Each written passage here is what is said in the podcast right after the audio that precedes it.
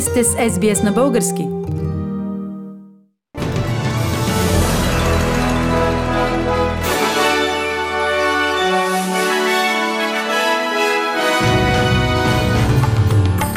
Новините днес, 17 септември 2021 година, Австралия отхвърли сделката с Франция за построяването на атомни подводници в Аделайд.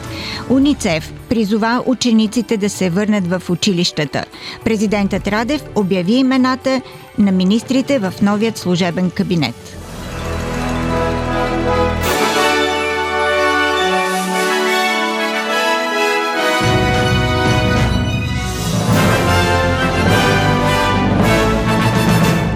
Федералната опозиция в Австралия принципно подкрепя плана на правителството за изграждане на подводници с ядрен двигател в тристранен съюз с Съединените щати и Обединеното кралство. Правителството първоначално беше сключило сделка за 90 милиарда долара за 12 подводници от класа Така с френската отбранителна компания Naval Group. Но след забавяния и проблеми беше направено 18-месечно проучване и решено изграждането на подводниците да стане в Аделайт, в съюз с Съединените щати и Обединеното кралство, наречен ОКАС. Австралия загуби 2,4 милиарда долара заради прекратената френска сделка. Междувременно премиерът на Нова Зеландия Джасинда Арден каза, че новият подводен арсенал няма да бъде добре дошъл в водите на страната й. Лидерът на лейбаристите Антони Албанизи каза, че има три условия за да подкрепи новата сделка. Firstly, that there be no requirement of a domestic civil nuclear industry. Secondly, that there be no acquisition of nuclear weapons. And thirdly, that this agreement would be compatible with the Non Proliferation Treaty. All of those conditions, I believe, can be met. Нивото на безработицата в Австралия се е понижило за миналия месец до 4,5%. От Австралийското статистическо бюро обясниха, че това се дължи на голям спад в процента на участие, като продължаващите локдауни водят до по-малко хора търсещи работа. Около 146 000 работни места бяха загубени в цялата страна през август, а отработените часове намаляха с 3,7%. Премьерът на No Fusion Wells Гладис Береджиклян каза, че нейното правителство е започнало работа по план за това как ще изглежда животът, когато щатът достигне 80% на вакцинация с двойна доза. В No Fusion Wells през последните 24 часа са регистрирани 1284 нови заразявания с COVID-19 и 12 смъртни случая. Министърът на туризма Стюарт Ейрес каза, че в края на месеца ще се проведе изпитание изпитание за 7-дневна домашна карантина за тези, които се връщат от чужбина и които са напълно вакцинирани. Bear in mind, we're talking about 125 people here.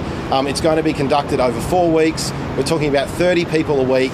We want to make sure that we get that spread across, like I said, different types of accommodations, different types of age groups, different types of conditions, because we want to be able to learn what the hotel quarantine system needs to transition to when we've got home based quarantine. За последното денонощие във Виктория са регистрирани 510 нови местни случая на COVID-19 и един смъртен случай. Същевременно броят на вакцинираните с първа доза продължава да нараства и вече надминава 70%. Поради това в Мелбърн се въвежда скромно облегчаване на ограниченията от 23 часа и 59 минути тази вечер, включително възможността за социално събиране на 5 човека на открито.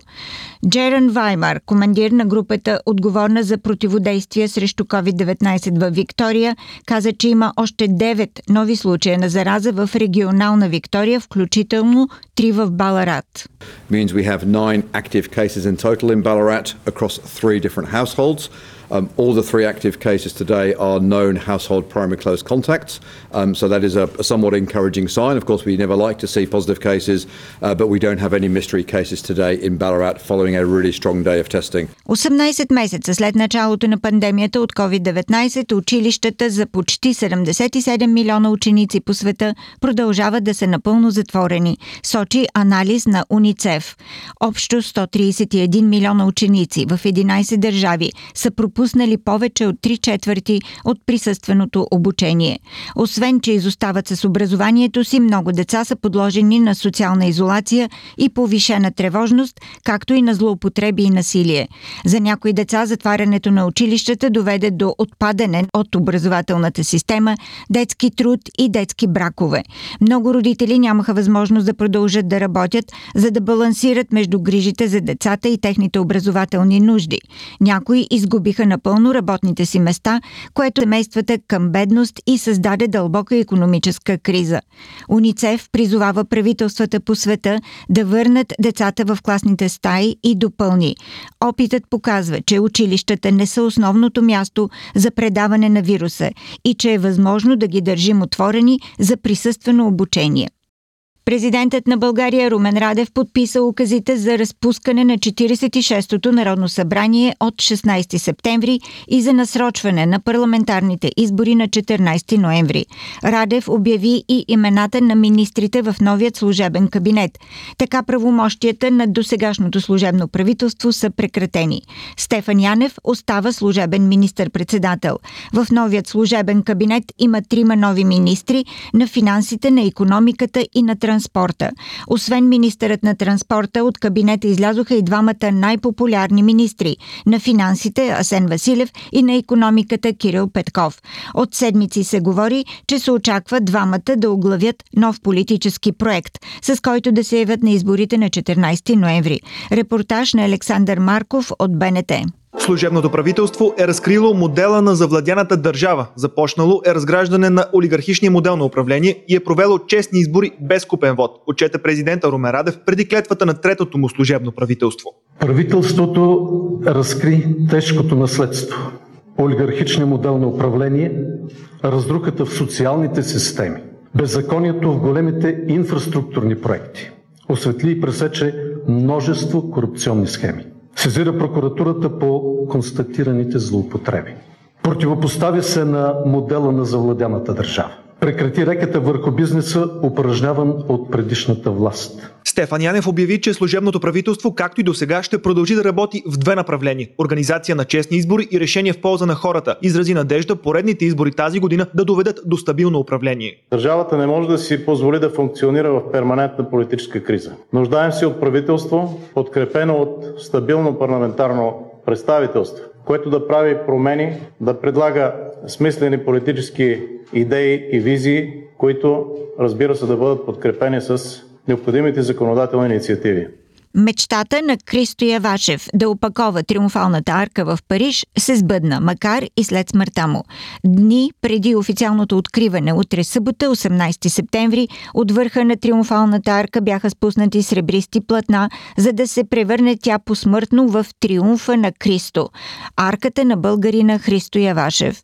Опаковането на паметника ще стане реалност 60 години след раждането на идеята за това, но дори онези, които са виждали фотомонтажите и колажите на Кристо, ще останат поразени от крайният резултат.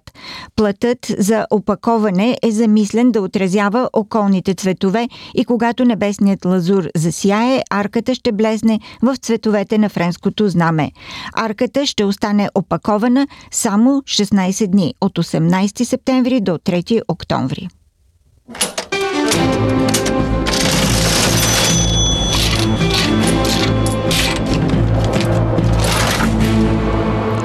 обменните курсове на австралийския долар за днес, 17 септември. Един австралийски долар се разменя за 1 лев и 21 стотинки или за 73 американски цента или за 62 евроцента. За един австралийски долар може да получите 53 британски пенита. И прогнозата за времето утре събота в Бризбен се очаква предимно слънчево 26 градуса, Сидни разкъсана облачност 26, Камбера превалявания 16, Мелбърн дъждовно 17, 20, Хобърт дъждовно 16, кратки превалявания в Аделайт 17 градуса, в Пърт дъждовно 20 градуса.